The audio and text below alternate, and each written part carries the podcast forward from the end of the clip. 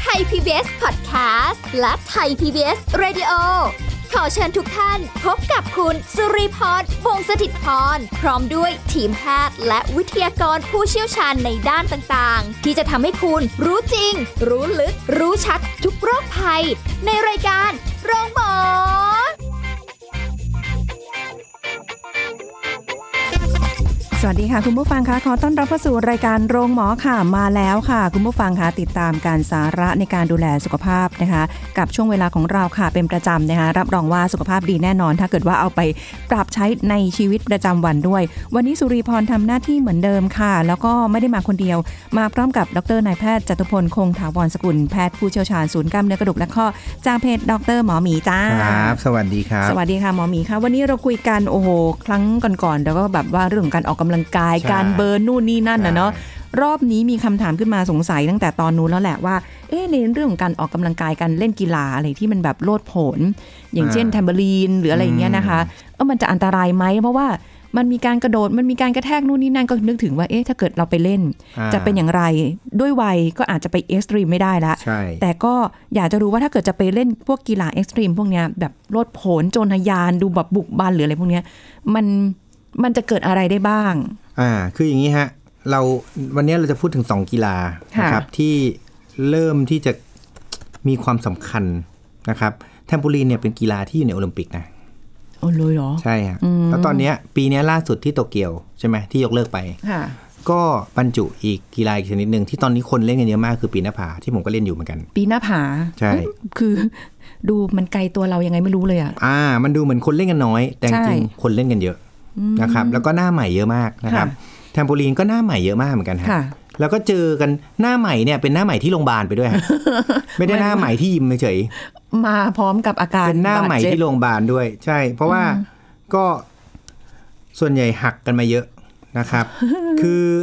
เนื่องจากเราเนี่ยเพิ่งจะทำงานวิจัยไปเรื่องของการเกิดอุบัติเหตุของแทมโปลีนนะตีพิมพ์ปี 2020 นี่เลยล่าสุดเมื่อ2สามเดือนก่อนนี่แหละ โอ้ นะฮะ คือเอ่อแทมโปลีนเนี่ยมันเป็นอุปกรณ์ที่ตอนนี้ก็คนเริ่มซื้อเข้ามาอยู่ในบ้านแล้ว ใช่ ถูกไหม ใช่ อ่า ให้ ริ่ เด็ก ม ๆเล่น ใช่ เริ่มซื้อเข้ามาอยู่ในบ้าน แล้วก็เอ่อคนก็จะแบบ เอ๊ะมันฉันจะซื้อให้ลูกมันเหมือน ฉันจะทำลายลูกหรือเปล่านะ ค่ะ อืม แต่มันก็สนุกนะ อ่าเราเล่นเราได้อะไรจริง ๆ มันได้มันได้หลายอย่างนะนะครับ มันได้บาดเจ็บเอ้ยไม่ใช่ มันได้หลายอย่างคือมันได้เรื่องของกล้ามเนื้อมันได้เรื่องของสมดุลเรื่องของบาลานซ์ แค่กระโดดดึงดึงดึงดึงๆๆอะนะ ใช่ แล้วมันเหนื่อยนะ อ่า เออเออ ต้องไปลองแต่อย่าลองเลยนะฮะ ขี้เกียจแบบมาเจอพี่ที่โรงพยาบาล ใช่ ใช่ไหม แล้วถูกต้อง นะของเราไม่มีอะไรของของเขาเรียกไม่มีเปลี่ยนแล้วนะ โอ้โห อ่ อะไรไม่มีนะ นั่นดี ไปเซียงกงไม่มีอะไรเปลี่ยนนะ พวกเราอะ บอกเลย เออ นะครับ คือเอ่อมีคนไข้ที่เจอเนี่ย ปรากฏว่า พบว่ามันมีพวกเอ็นไขว้ขาดนะครับ มีกระดูกหักนะฮะนะโดยเฉพาะส่วนสุขุมวิทเนี่ยมันจะมีอยู่ที่ห้างห้างหนึ่งใช่ไหม ค่ะ อ่าห้างใหญ่ห้างหนึ่งแล้วอุบัติเหตุตรงนั้นนะมาบ่อยมาก อืม คือมันไม่ได้เป็นเรื่องผิดที่เราไปเล่นกีฬา แล้วมันก็ไม่ได้เรื่องผิดที่มันอุบัติเหตุ เพราะว่าเขาก็บอกอยู่แล้วว่า กีฬาเอ็กซ์ตรีมอุบัติเหตุมันก็ต้องมี ทีนี้เราจะป้องกันอุบัติเหตุนี้ได้อย่างไร ผมก็เลยไปทำการศึกษา ผมก็สงสัยนะแทมโปูลีนเนี่ยมันก็มีหลายชนิด ค่ะ เริ่มมาจากไซส์ก่อน ขนาดเนี่ยมันมีตั้งหกนิ้วแปดนิ้วสิบนิ้วสิบ หก ฟุตหกฟุต เออ อ่าหกฟุตแปดฟุตสิบฟุต ค่ะ นะขนาดเนี่ยมันจะเป็นเล็กกลางใหญ่ อืม เราก็สงสัยว่า ขนาดไหนนะที่มันมีโอกาสที่จะเกิดอุบัติเหตุได้มากกว่ากัน ฟังดูแล้ว อันนี้เอาแบบบ้านๆเลยนะ อ่าแบบไม่ต้องใช้สติปัญญาอะไรมากเลย เอาเอาสมองที่แบบว่ามีแต่ขี้เลื่อยเนี่ยนะ เอาแบบไซส์เล็กไง อ่า ดูแล้วน่าจะมีอุบัติเหตุมาก คือจริง ๆ แล้วเนี่ย full size เนี่ยหรือไซส์ใหญ่สุดอะโอกาสอุบัติเหตุสูงสุด อืม อืม ตรงกันข้ามกับที่สิ่งที่ เห็ คิดนไหม เลย คือบางอย่างเนี่ย สิ่งที่เราคิดเนี่ย มันก็ตรงกันข้ามหรือสวนทาง ค่ะ แล้วจะบอกว่าบางทีสิ่งที่เราคิดด้วยลอจิกของเราเนี่ย เราคิด แหมไซส์ใหญ่มันก็ต้องดีดิเพราะมันโอบล้อมเราได้ดีถูกไหม เออ มัน อย่าลืมดิไซส์ใหญ่มันมาพร้อมกับคนเยอะ อ๋อ เล่นพร้อมกัน ถูกไหม อืม ปกติถ้าไซส์เล็กอะ มันจะกระโดดทีหนึ่งสามสี่คนห้าคนมันก็ไม่ได้ไม่มี ไม่ได้ ที่ เล่นอยู่คนเดียว ถูกไหมเพราะว่าการเกิดอุบัติเหตุของแทมโปลีนนะ มันหนึ่งตกลงมา ไอเนี่ยไม่เยอะ ตกลงมากระแทกอย่างอื่นนะกลับไม่เยอะ ค่ะ กระแทกขอบอะเยอะ นั่นสิ เออ นึกออกไหมคือ ค่ะ ส่วนใหญ่นะสังเกตไอะอย่างถ้าในห้างเนี่ยเขาเรียกว่าปาร์คอ่ะคืออ่ะอันแรกคือไซส์ก่อนไซส์เนี่ย ขนาดใหญ่อะ ค่ะ โอกาสอินจูรี่สูง ค่ะ เพราะมันไปกระแทกกับไอ้ขอบ มันไม่ได้ตก ค่ะ มันตกยากเพราะมันใหญ่ แต่มันกระแทกกันเองเขาเรียกคอลลิชันก็คือกระแทกกันเอง มาเจออ่าฮะ อ่ะกระโดด ชน มาเจอกันเองเนี่ย แล้วมันก็หล่นออกมา ค่ะ ข้างนอก หรือกระแทกกันเองแล้วมีการหักอยู่ข้างใน แต่ถ้าอย่างเป็นแบบพวกของเล่นในปาร์คเนี่ยในในสวนสนุกในในโซนเนี้ย อ่า พวกเนี้ยก็จะเห็นเขาพยายามที่จะมีเบาะกันมีเบาะรองมีอะไรอย่างเงี้ยนะ ในความเป็นจริงเนี่ยแทมโปรีนเนี่ยนะฮะยิ่งมีช่องมีหลุมเยอะๆอ่ะ ค่ะ อย่างถ้าเราเคยเห็นตามห้างเนี่ย มันจะมีช่องเป็นหลุมของแต่ละคน ใช่ใช่ แต่มันก็ไม่โดดอยู่ในหลุม นั้น มันกระโดดเด้งข้าม มีความท้าทาย อ่าพอกระโดดเด้งข้าม ไอที่กั้นระหว่างแต่ละอันเนี่ย ค่ะ ก็จะเป็นอุปสรรค ที่มันจะลงไปกระแทกตรงนั้นแหละ อืมปัญหาอยู่ตรงนี้ ปัญหาอยู่ตรงที่ว่าพอมันมีหลาย ๆ หลุมมันดันไปกระโดดข้าม แต่ว่าเขาก็ดีไซน์มาแบบนั้นเหมือนกันเขา ค่ะ ตั้งใจให้กระโดดข้าม อ่าฮะ แต่พอมันไม่ข้ามไง อ่า ถ้าข้ามมันก็จบ แต่ ค่ะ มันกระโดดไม่ข้ามมันก็เลยไปกระแทกนะฮะก็จะเจอพวกเท้าหักข้อเท้าพลิกนี่บ่อยมาก โโห นะแล้วยิ่งหนักไปกว่านั้นคือ กระแทกไม่กระแทกเปล่า กระแทกแล้วเด้งออกไปเนี่ยโอเค กระแทกแล้วติดอยู่ในนั้นน่ะ คือขามันติดแล้วมันบิดนี่เอ็นไขว้ขาด ค่ะ อ่า หรือเอ่อเข่ากระแทกอย่างจังพวกนี้กระดูกหักเคยเจอคนเยอรมันท่าท่านหนึ่งเขากระโดดเด้งเฉยๆนะปรากฏเอ็นไอตัวเอ็นสะบ้าเนี่ยมันไปดึงให้กระดูกสะบ้าหลุดออกมาเลย ว้ค่ะ แล้วไอ้กระโดดเฉยๆ ที่มันเด้งดึงดึงดึงเนี่ยเวลาลงเนี่ยข้อเท้ามันสามารถพลิกได้ไหม เอาพลิก มั ได้อยู่แล้ว ข่าย ใช่ เออมัน คือปรากฏว่าเราก็เลยไปดูว่ามันมีการศึกษาเรื่องของการผ่าตัดนะฮะโอกาสผ่าตัดเนี่ยจากอุบัติเหตุชนิดเนี้ย ค่ะ นะพบว่าขนาดใหญ่มีโอกาสที่จะโดนที่จะผ่าตัดมากกว่านะครับ แล้วก็คือเพราะมันคือความรุนแรงถูกไหมสมมติถ้าไม่ต้องผ่าตัดก็คือพวกไม่รุนแรง ค่ะ อ่ะนอนพักอยู่บ้านก็ได้นะครับเอ่อถ้าเกิดว่าเป็นเด็กยิ่งอายุต่ำเท่าไหร่ นะครับยิ่งอายุน้อยเท่าไหร่เนี่ย โอกาสที่จะต้องผ่าตัดสูงมากเท่านั้น อืม เพราะว่าผู้ใหญ่เนี่ย มันมีหนึ่งมันมีความกลัว ค่ะ อ่ะมันไม่ใช่คือเกิน 25 ปีก็มีคนเล่นนะแทมโบลีนอะ ค่ะ ปรากฏว่าพวกเกิน 25 ปีไม่ค่อยบาดเจ็บ จะระวัง มันแก่แล้วไง สังงาน นึกออกไหม อ่าฮะ เราก็จะเล่นอย่างระวังมาก อ่าอ่า อ่า ถ้าพวกเด็กมันก็จะเล่นอะไรไปเห็น ไม่ได้ เพื่อน คิด ทำ อะไร อะไรมันก็ทำไป ค่ะ นะช่วงที่มันอยู่ในทีนเอจช่วงวัยรุ่นเนี่ย ค่ะ มันจะอุบัติเหตุกันเยอะ มีตีลงกงตีลังกา อ่าพวก ราว นี้ ด แหละ อฟเลยก็ว่า คือ ไป อันอันนั้นเราไม่ได้พูดถึงคืออันนั้นเอ็กซ์ตรีมเพราะความไม่ระวัง แต่เอาเป็นว่าสมมุติว่าเล่นปกติเลย โดดเด้งดึงดึง อาเด้งดึงดึงธรรมดาเนี่ย อายุน้อยโอกาสเกิดต้องผ่าตัดหรือเกิดอิน u r y ที่รุนแรงเนี่ย สูงกว่า เอออ อีกอันหนึ่งมันมีแทมโปลีนที่เล่นในบ้าน ค่ะ กัเล่นนอกบ้าน ไม่ว่าจะไซส์ไหนนะ ไซส์ใหญ่เล่นในบ้าน กับไซส์ใหญ่ที่เป็นปาร์คแทมโปลีน ค่ะ คือเล่นนอกบ้าน ค่ะ อ่ะเดา อืม พี่ว่าอันไหนโอกาสที่จะต้องเกิดอุบัติเหตุที่รุนแรงมากกว่ากัน รุนแรงเหรอ ดูนอกบ้านน่าจะเยอะกว่านะ เพราะ ถูก มัน ต้อง มีการกระแทก นอก ได้ บ้านเนี่ย คือกำลังจะบอกอะไรรู้ไหม คือนอกบ้านเนี่ยนะ มีโอกาสที่จะเกิดการผ่าตัดหรือการอุบัติเหตุรุนแรงเนี่ยสูงกว่า เพราะว่ามันเล่นกันเยอะโอกาสกระเด้งมาชนกันเยอะ อ่าใช่ คือจะบอกว่าอุบัติการณ์ที่พบเนี่ยมันคือกระเด้งมาชนกันเองเนี่ยเยอะ ค่ะ หัวกระแทกกันอย่างเงี้ย เออ อ่าเพราะฉะนั้นปาร์คเทมโพลีนเนี่ยมีโอกาสที่จะเกิดอุบัติเหตุแล้วรุนแรงเยอะอุบัติโอกาสอุบัติเหตุก็เยอะรุนแรงก็เยอะกว่า อืม กำลังจะบอกอะไรรู้ไหมฮะกำลังจะบอกพ่อแม่ว่า ถ้าลูกมันขอซื้อแทมโพลีนน่ะให้มันซื้อไปอยู่ที่บ้าน คือมันลอจิกมันเป็นอย่างนี้ ค่ะ พ่อแม่บางคนเนี่ยมาถามเราว่า เนี่ยลูกอยากเล่นแทมโพลีนเอาไงดี หมอ ซื้อดีไหม เออ ซื้อดีไหมอ่ะอ่ะถ้าบางคนก็บอก เคยได้ยินหมอบางคนพูด ซื้อก็เหมือนซื้อลงศพไว้ในบ้านอ่ะ ไว้ ก็เดี๋ยวมันก็กระเด้งไปแล้วมันก็ไปชน ก็แกไม่ให้เขาเล่นในบ้าน แล้วแกไปให้เล่นเขาเล่นนอกนอกบ้านแล้วนึกว่ามันปลอดภัยกว่าเหรอ อืม เราก็เลยทำการสรุปรวมตัวเลขทั้งโลกเนี่ยนะที่มีเปเปอร์มาทั้งหมดอะเล่นนอกบ้านอะโอกาสที่จะเกิดอุบัติเหตุอะ ค่ะ สูงกว่าเล่นในบ้านหกเท่า เออเพราะฉะนั้นเล่นในบ้านน่าจะ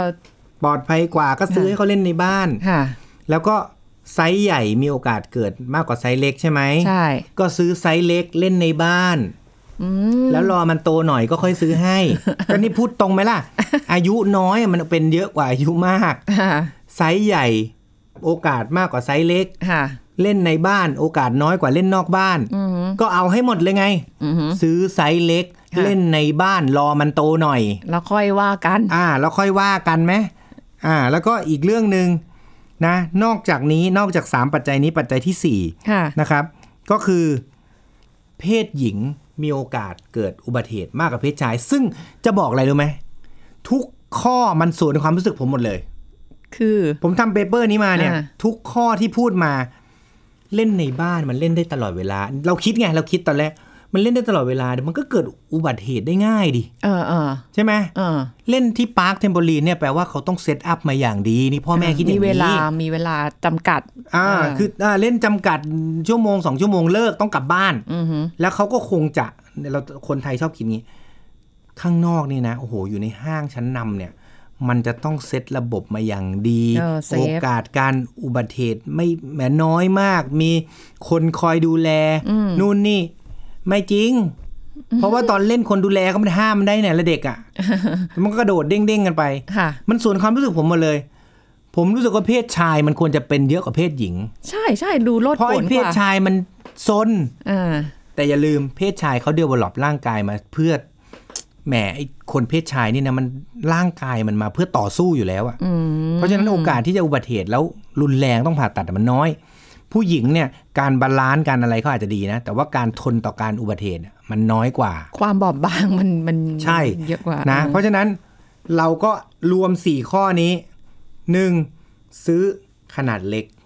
2. ให้มัเล่นในบ้าน 3. ให้รอมันโตหน่อย ะ คำว่าโตหน่อยก็คือแหมดึงอ่ะ ดึงเข้าใจไหมดึงเวลานิดนึง สมมติถ้าเด็กเล็ก ๆ จัดจัดๆสามส่วนใหญ่พวกเนี้ยนะมันจะประมาณสักหกเจ็ดขวบ ไอเด็กเล็ก ๆ มันจะกลัว ค่ะ นะ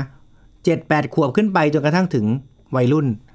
ชะลอชะลอมันไว้หน่อย รอสักสิบห้าสิบหกสิบเจ็ดมันอยากได้ให้มันเล่นไป อ่า อ่ะเกินสิบห้าไปก็ยังดีกว่าต่ำกว่าสิบห้า อืม อ่ะผมแบ่งช่วงนะ เกินยี่ห้าน้อยมาก ค่ะ สิบห้าถึงยี่ห้ามีแต่ศูนย์ถึงสิบห้าปีสูงสุด ค่ะ อ่ะเพราะฉะนั้นรอมันโตหน่อย อืม แล้วค่อยให้มันเล่น ค่ะ แต่มันก็คงไม่เล่นแล้วอืม เปลี่ยนอย่างอื่นละ อ่ามันจะไปเล่นอย่างอื่นละ ซึ่งอันเนี้ยก็ปัจจัยทั้งหมดเนี้ยคือไปหาอ่านได้นะ คือ ค่ะ มันเป็นงานวิจัยที่ตีพิมพ์พับบิกไปแล้วนะครับเอ่อ เนื่องจากเราเห็นคนที่มาจากเอ่อการเล่นแทมโปลีนเนี่ย แล้วมีอุบัติเหตุเนี่ยค่อนข้างเยอะนะครับ อันนี้ก็ให้ระวังนะอันนี่เป็นกีฬาชนิดแรก อ่า นะครับ กีฬาชนิดต่อมา เราช่วงหน้าไหม ได้ จะได้ยาว นะครับ ๆ เพราะว่ามีความรู้สึกว่าไม่เล่นละแทมโบลีน เดี๋ยวจะไปปีนเขาดีกว่า เล่นได้แต่ว่าเล่นอย่างระวัง แต่นี่พูดตรงนะประสบการณ์ ผมปีนหน้าผามาเจ็ดปี ค่ะ ขออีฟนิดนึง นะ อ่าฮะ ยังไม่เคยมีอุบัติเหตุเลย นี่ นะครับ แต่อีฟไว้ก่อนเพราะว่ากลัวเดี๋ยวมันจะเป็นไงพอพูด เนี่ยนะ มีอีฟไว้ด้วยช่วงหน้านะคะ เดี๋ยวมาติดตามกันต่อกับกีฬาเอ็กซ์ตรีมปีนหน้าผาค่ะ พักกันสักครู่แล้วกลับมาฟังกันต่อค่ะ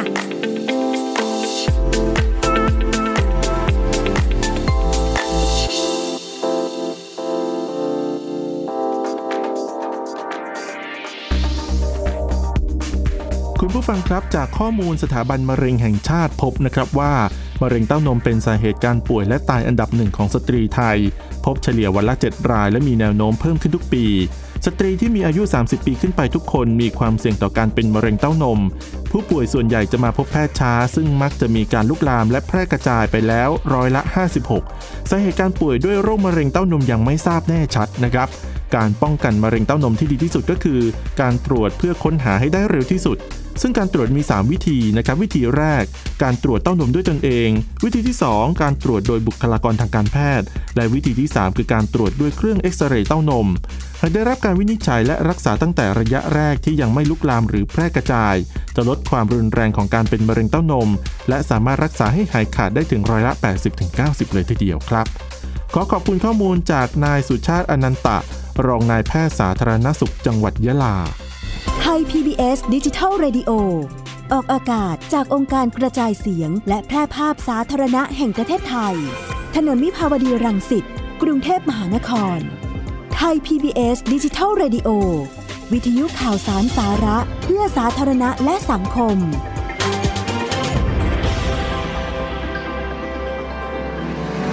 คุณกำลังฟังรายการโรงหมอ รายการสุขภาพเพื่อคุณจากเรา กลับมาพูดคุยกันต่อค่ะ คุณผู้ฟังคะกับอุบัติเหตุจากกีฬาเอ็กซ์ตรีมนะคะ เราคุยกันแค่ 2 เรื่องนะแทมโบลีนนะคะ แล้วก็เรื่องของการปีนหน้าผาที่ ใช่ หมอหมี พ ก็ ราะว่า เล่นอยู่ มัค่อนข้างจะจำกัดนิดนึง อ่า เอ่อคือเนื่องจากว่ามันมีรีวิวเนี่ยนะฮะเพิ่งจะออกมา คือเราอยากพูดเพราะอะไรคือผมพูดจริงๆนะช่วงหลังเนี่ยผมเห็นประมาณสักปีสองปีเนี้ยมีนักกีฬาปีนหน้าผาเยอะขึ้น ค่ะ เยอะมากในบ้านเรานะฮะแล้วก็อย่างที่บอกว่ามันมันเพิ่งเริ่มเป็นกีฬาที่บรรจุเข้าไปอยู่ในโอลิมปิกปีนี้ปีแรกซึ่งก็ไม่ได้เล่น ค่ะ นะ เพราะ ยกเลิกไปแล้วเพราะโควิด อ่าทีนี้เอ่อก็เกรินนำก่อนนะมันมีงานวิจัยที่บอกว่าการเกิดอุบัติเหตุในยิมของหรือนอกยิมก็ตามของการปีนหน้าผาเนี่ยปีนหน้าผาเนี่ยมันจะแบ่งเป็นทั้งหมด 3 ชนิด ซึ่ง ค่ะ ถ้าใครปีนอยู่ก็จะรู้อยู่แล้วนะครับหนึ่งก็คือการปีนเตี้ยๆเขาเรียก bouldering ก็คือเออไม่ต้องใช้เชือกนะครับสามารถปีนขึ้นแล้วก็กระโดดลงมา อืม นะครับก็อาจจะสูงประมาณสัก 8 เมตรอะไร ค่ะ ประมาณเนี้ยคือไม่สูงมากนะครับแล้วข้างล่างก็จะมีเบาะหนาๆนะครับอ่าแบบที่ 2 คือเขาเรียกว่าท็อปโรปท็อปโรปก็คือมีเชือกเนี่ยผูกติดอยู่กับเรา ค่ะ แล้วเราก็ปีนขึ้นไปปุ๊บปุ๊บปุ๊บปุ๊บปุ๊บมันจะมีแองเกอร์ผูกอยู่ข้างบน แล้วพอเราขึ้นไปถึงข้างบนปุ๊บเขาก็จะปล่อยตัวเราลงมา อืม อย่างที่3ามเขาเรียกว่า lead climbing ก็คือ lead ตัวเราขึ้นไปก่อนแล้วเอาเชือกขึ้นไปคลิป ค่ะ แล้วก็คลิปไปเรื่อยๆ เพราะฉะนั้นท็อปโรปกับลีดต่างกันยังไง คือถ้าท็อปโรปเราก็จะปีนขึ้นไปอย่างปลอดภัย ต่อให้เราตก มันก็จะตกห้อยลงมา ตึ้งตึ้งตึ้งตึ้งธรรมดา ไม่น่ากลัว อืม แต่ลีดเชือกเนี่ย มันขึ้นไปพร้อมเรา ค่ะ เพราะฉะนั้นที่เราคลิปตรงแองเกอร์ไว้เนี่ยมันจะอยู่ใต้ขาเรา อืม เพราะฉะนั้นถ้าเกิดเราคลิปไม่ได้หรือหมดแรงเราจะตกลงมา อ๋อ เหมือนกับว่าเราปีนขึ้นไปก่อน แล้วก็เอาเชือกเนี่ย แล้ว ไปเกาะไว้ อ่า ไปผูกไว้ อ่า อ่าพอผูกไว้ เสร็จปุ๊บ แล้วก็พอเราตก ขึ้น ลง ไป มา อีกข้างบน ใช่ แล้วก็ผูกไปเรื่อย อืม ๆ เพราะฉะนั้นโอกาสที่จะมีการกระแทกก็จะอยู่ในช่วงประมาณสัก 2 เมตรถึง 3 ค่ะ เมตร ก็จะไม่รุนแรงมาก อืม แต่ก็มีการกระแทกได้ จากการปีนทั้งหมด 3 แบบเนี้ยนะเขาพบว่าในปีปีหนึ่งเนี่ยนะเขาบอกว่าถ้าเราเล่นได้ถึง1 1,000 ชั่วโมง ค่ะ ของผมมาถึง แต่ว่าผมเป็นคนขี้กลัว มาก เดี๋ยวจะบอกให้ฟัง อือฮะ ของผมนะถึงคือเขาบอกว่า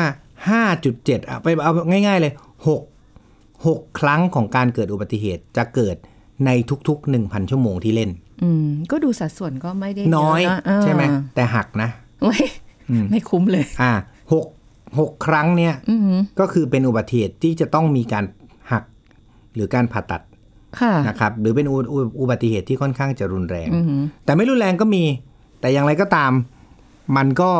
ส่วนใหญ่มันจะสัมพันธ์กับการหักการฉีกขาด ดูปีนหน้าผามันมีเชือกในความรู้สึกนะ มันดูปลอดภัย มีเชืกเออ ใช่ไง อย่างที่สองเนี่ยท็อปโรปเนี่ยเขาบอกว่าโอกาสเกิดอินจูรี่ต่ำที่สุด อืม อ่า มันมีเชือกอยู่ ไอแบบที่อันตรายที่สุด คือ bordering คือการ แบบ ปีนแบบ ปีน ไม่มีเชือก อืม เขาพบว่าเอ่ออุบัติการณ์เนี่ยนะ จากหกครั้งที่เกิดในพันชั่วโมงเนี่ย มัน lead climbing กับ top rope เนี่ยเกิดแค่สอง ค่ะ ที่เหลือไปเกิดกับ bordering หมด เออที่ไม่ใช้เชือก ใช่ อืม คือไม่ใช้เชือกเนี่ยมัน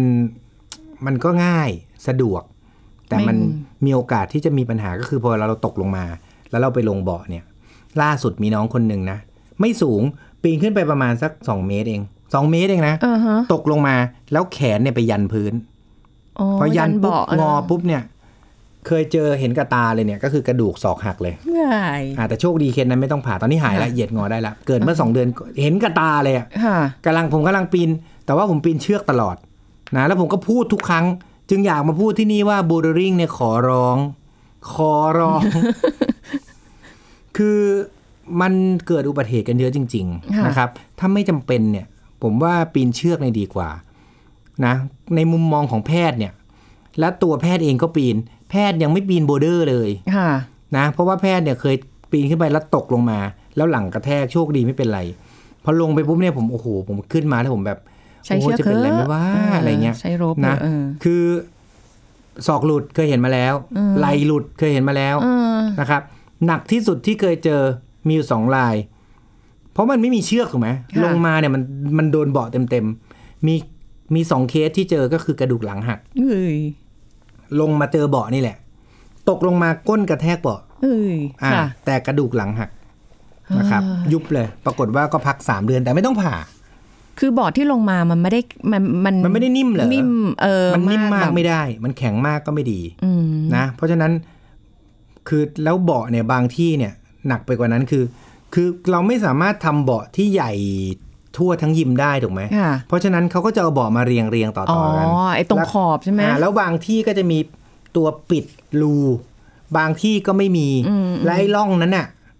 พอหล่นลงมาเนี่ยมีเคสหนึ่งนะขาเข้าไปในร่องแล้วบิด ว้าย กระดูกหัก เอ็นไขว้หน้าไขว้หลังขาดหมดหมอนร่องกระดูกฉีก โอ้โห เนี่ยเคสนั้นน่ะผ่าไปเมื่อสองสามปีก่อน เลิกเล่นเลย ต้องเลิกอยู่แล้ว เออ นะครับ คือเคสนั้นน่ะหนักที่สุดตั้งแต่เคยเจอ เป็นเพราะว่าความไม่สูงมั้งก็เลยคิดว่าลงมามัน คิ ไม่ ด น่า ว่าปล จะ อด แบบ ภัยไง อ่ เพราะว่าเราเห็นเป็น ใช่ เบาะแล้วเราก็กระโดดลงมาเบาะเราก็เลยคิดว่าปลอดภัย ค่ะ ไม่นะ เพราะว่าอย่าลืมนะเพราะเวลาเรากระโดดลงมาจากข้างบน ผมบอกตลอดนะ บอกว่าขึ้นไปถึงสูงสุดปุ๊บเนี่ย ให้ปีนกลับลงมา ไต่ลงมาอ่า เออ ไม่ต้องโดด เพราะโดดลงมาเนี่ยเข่าเนี่ยมีโอกาสที่เอ็นไขว้มันจะขาดได้ ใช่ไหมหรือโดดลงมาเกิดผิดท่าศอกลงปุ๊บเนี่ยกระดูกหักเหมือนที่ว่าไปแล้ว คือก็เข้าใจได้ว่าคนที่เล่นกีฬาเอ็กซ์ตรีมเขาไม่ค่อยกลัว อ่าเขาจะไม่กลัว เออ เขาจะกระโดดโอ้โห มัน จำนู่นนี่ อือหือ แต่พอเกิดปุ๊บเนี่ยก็ค่อย อ่า ก็ค่อยกลัว อ่า ใช่ไหมฮะ คือเอ่ออันนี้ก็คืออันตรายของโบ l ด e r ริงนะครับ แล้วก็การการปีนเนี่ยถ้าให้แนะนำนะ ผมแนะนำลีดกับหรือท็อปโ p e ดีที่สุด อ่าใช่ นะครั ยังไงก็ใช้ คื เชือก ยังไงใช้เชือกไว้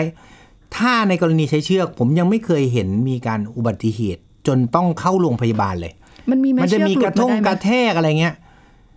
มีอยู่เคสหนึ่ง มีอีก ลืมผูกเชือกขึ้นไป เอ้า แล้วปีนขึ้นไปข้างบนเป็นคนจีนอยู่ในคลิปแล้วแล้วขึ้นไปถึงปุ๊บ ก็นึกว่ามีเชือกก็หล่นลงมา เอ้า นะแต่เคสนั้นก็คือไม่ได้เสียชีวิตนะ ค่ะ แต่หักนะครับ แต่แทมโปลีนเนี่ย ที่เราพูดไปเมื่อสักครู่เนี่ย อืม มีเคสตายนะ เออ ตกลงมาแล้วหัวเนี่ยไปกระแทกพื้น วาย อ่า ปรากฏเป็นเลือดออกในสมองตายนะ โอ้โห วันนี้กีฬาน่ากลัวมา ปี ก หนึ่งห เล นึ่ง ย ถึงสองคนนะไม่ใช่ไม่มีตายนะ อือฮะ แทมโปลีนเนี่ยเห็นอย่างนั้นอ่ะ มีตายนะ อืม อ่าไอตัวล็อกคลัมบิ้งหรือปีนหน้าผาเนี่ยกลับไม่ค่อยมี ค่ะ เพราะมันมีเชือก ถ้าเราใช้อุปกรณ์อย่างปกติอ่ะมันจะไม่ตาย แต่แทมโปลีนเนี่ยใช้อุปกรณ์ปกติมันตายได้ ค่ะ เพราะจังหวะในการหล่นลงมาเนี่ยนะครับอ่าทีนี้เอ่อนอกจากนั้นเนี่ยที่ที่พูดเรื่องของอันตรายอ่ะต่อให้เราเล่นปกติละอ่ะคราวนี้เราเล่นท็อปโลฟหรือเราเล่นลีดคัมบิ้งคือเล่นที่มีเชือกอ่ะก็มีโอกาสที่จะเกิดการบาดเจ็บของนิ้วได้ นะครับการบาดเจ็บของนิ้วและการบาดเจ็บของไหล่เขาบอกว่าการบาดเจ็บของไหล่เนี่ยส่วนใหญ่จะเป็นแค่กล้ามเนื้ออักเสบหรือเส้นเอ็นฉีกนะครับซึ่งอาจจะต้องผ่าตัดโดยการส่องกล้อง ผมเคยมีเคสหนึ่งเป็นนักปีน นักกีฬาเลย อือฮะ ไหลหลุด อุ้ย อ่า เพราะว่าพอลาปีนเนี่ยมันจะต้องมีการบิดของไหลเยอะ ปรากฏไหลหลุด หลุดไปครั้งหนึ่งปุ๊บก็ไปหลุดเรื้อรังเลย จนต้องผ่าตัดเข้าไปปักหมุดแล้วก็เย็บ อือหือ นะโอกาสที่จะเกิดการไหลหลุดมีนะครับ นี่ขนาดเขาปีนด้วยเชือกนะ เออ นักกีฬานะเนี่ย อ่าอันนี้ต้องระวังเรื่องไหลหลุดสองคือเส้นเอ็นที่นิ้วเนี่ยมันใช้เยอะเพราะมันมีการเกร็ง อ่า ใช่ไหม อ่าใช่ ต้องจิกเอาไว้ มันก็จะเป็นผู้ใหญ่กับเด็ก ถ้าเป็นในผู้ใหญ่กระดูกมันโตเต็มที่แล้วนะครับ มันก็จะมีปัญหาตรงปลอกเส้นเอ็น เส้นเอ็นเราเนี่ยลองสังเกตนะ หลังมือเนี่ยลองมองหลังมือนะ เราเราเหยียดนิ้วทุกนิ้วสุด เราจะเห็นว่ามีเส้นเอ็นโป่งขึ้นมา เอ้า คิดว่ากระดูกนะเนี่ย นะ เส้นเอ็นที่โป่งขึ้นมาเนี่ยเขาเรียกว่าโบสติง อ่าฮะ คือมันโป่งเพราะอะไร เพราะเราไม่เคยต้องใช้ความแข็งแรงในการเหยียดนิ้วถูกไหม ใช่ใช่ ถูกไหมเมื่อไหร่ก็ตามที่ไม่ต้องการความแข็งแรงก็ไม่ต้องมีรอก รอกเอาไว้ใช้ทดแรง ค่ะ ลองดูดิ ฝั่งด้านฝ่ามือเนี่ย ลองกำเข้าไปดิ เคยเห็นสักนิ้วไหมที่มันมีเส้นเอ็นโป่ง ไม่มีหรอก อืม ถูกไหมเพราะว่ามันต้องใช้ความแข็งแรง เพราะฉะนั้นมันจะมีรอกเต็มไปหมดเลย ไอ้รอกตัวเนี้ย พอเราไปงอมันได้เยอะๆดึงมันได้เยอะ หรือกระโดดจับอะไรบ่อยๆรอกเนี้ยมันจะขาดออกมาได้ แล้วมันจะ ค่ะ เด้งออกมา เห็นเป็นลักษณะเส้นเอ็นโป่งเหมือนด้านหลังเลยพอมันโป่งขึ้นมาปุ๊บเนี่ย พวกนี้เนี่ยมันจะมีอาการเจ็บเลื้อรังและ power ของมันเนี่ยจะลดลง พวกนี้ต้องเปิดเข้าไปผ่าเดี๋ยวเย็บเย็บซ่อมไอ้ตัวเส้นเอ็นพวกนี้ ค่ะ ในกรณีผู้ใหญ่ อือฮึ ในกรณีของเด็กมันมีโอกาสที่จะเกิดกระดูกตรงบริเวณข้อเนี่ย ที่มันยังเจริญไม่เต็มที่เนี่ย หักได้ ค่ะ นะครับเพราะฉะนั้นในกรณีพวกนี้เนี่ยสำหรับใครที่ปีนหน้าผาอยู่ แล้วมีอาการเจ็บนิ้วเรื้อรังนะ บอกเลยว่ามีโอกาสต้องไปทำ MRI เพื่อที่จะเช็คว่าไอ้ตัวรอกเส้นเอ็นมันขาดหรือเปล่า ค่ะ นะถ้าเป็นในเด็กแล้วเจ็บตรงบริเวณข้อ มันจะมีข้อปลายกับข้อต้นนะนิ้วอะตรงข้อต้นเนี่ยมันจะมีปัญหาบ่อยมาก เพราะมันต้องใช้ในการปีน ไอ้ข้อต้นเนี่ย ถ้าเป็นในเด็กแล้วเจ็บเรื้อรังบวมมาตลอด อาจจะต้องไปซีทีสแกนเพื่อดูว่ามันมีการหักแต่เราไม่รู้หรือเปล่านะพวกเนี้ยจะคล้ายๆ กับพอเราไปวิ่งแล้วมันเกิด stress fracture อะคือ stress fracture คือความเครียดของกระดูกที่ทำให้มันหักเนื่องจากการใช้มานานๆ ค่ะ อ่านะซึ่งไม่ว่าจะเกิดกรณีหักหรือกรณีเอ็นฉีกแล้วต้องไปผ่าเนี่ยทั้งสองกรณีพัก 3 เดือน หลังผ่าตัดนะอ่าผ่าไปแล้วพักไปต่ออีก 3 เดือน แล้วถึงจะมีโอกาสกลับมาได้เล่นใหม่นะครับในกรณีที่ไม่ขาดมีแต่การอักเสบอย่างเดียวเขาแนะนำว่าให้พักอย่างน้อย 6 สัปดาห์ ค่ะ นะครับถึง 3 เดือนนะแล้วก็ในกรณีที่ผ่านไปแล้วเนี่ยบางรายต้องพักไปถึง 6 เดือนนะครับเพราะฉะนั้นในวันนี้เนี่ยเราก็จะขอสรุปกีฬาเอ็กซ์ตรีมนะเทมโปลีนเล่นได้ ค่ะ แต่เล่นให้ระวังนะครับแล้วก็แฟกเตอร์ที่เราพูดไปแล้วเนี่ยก็ให้เอ่อนำมาคิดด้วยนะครับสำหรับการที่เอ่อเราจะเล่นอะไร ค่ะ นะแล้วก็อย่างอยากจะบอกว่าไปถึงพ่อแม่ บางอย่างที่เราคิดว่ามันเป็นจริงมันอาจจะไม่จริง บางอย่างที่เราคิดว่าปลอดภัย เช่นไปเล่นที่สาสวนสาธารณะมีอะไรปลอดภัยอาจจะบ้านอาจจะปลอดภัยที่สุดก็ได้นะครับ การปีนหน้าผาก็ปีนอย่างมีสตินะครับ ถ้าเป็นไปได้ปีนเชือกดีที่สุด ค่ะ และถึงแม้จะปีนเชือกแล้วเมื่อไหร่ก็ตามที่มีการเจ็บนิ้ว หรือปวดหรือปีนมากจนเกินไป ให้นึกถึงภาวะที่มันมีการหักหรือการฉีกพวกนี้ อาจจะต้อง MRI และนำไปสู่การผ่าตัดได้นะครับ เล่นกีฬาเอ็กซ์ตรีมอย่างระวัง เล่นเพื่อสุขภาพจำไว้ ไม่ใช่เล่นเพื่อความสะใจ ยังไงสุขภาพก็ไม่มีทางจะเดือดร้อน ค่ะ นะครับวันนี้ก็ขอสรุปแต่เพียงเท่านี้ขอบคุณครับ ขอบคุณหมอหมีค่ะ เอาละหมดเวลาแล้วค่ะ คุณผู้ฟังพบกันใหม่ครั้งหน้าค่ะ สวัสดีค่ะ แชร์ พูด บอกต่อ กับรายการโรงหมอได้ทุกช่องทางออนไลน์ เว็บไซต์ www.thaipbspodcast.com แอปพลิเคชัน Thai PBS Podcast Facebook Twitter Instagram Thai PBS Podcast และฟังได้มากขึ้นกับพอดแคสต์โรงหมอ ที่ Apple, Google, Spotify, SoundCloud และ Podbean ทุกเรื่องทุกโรค บอกรายการโรงหมอ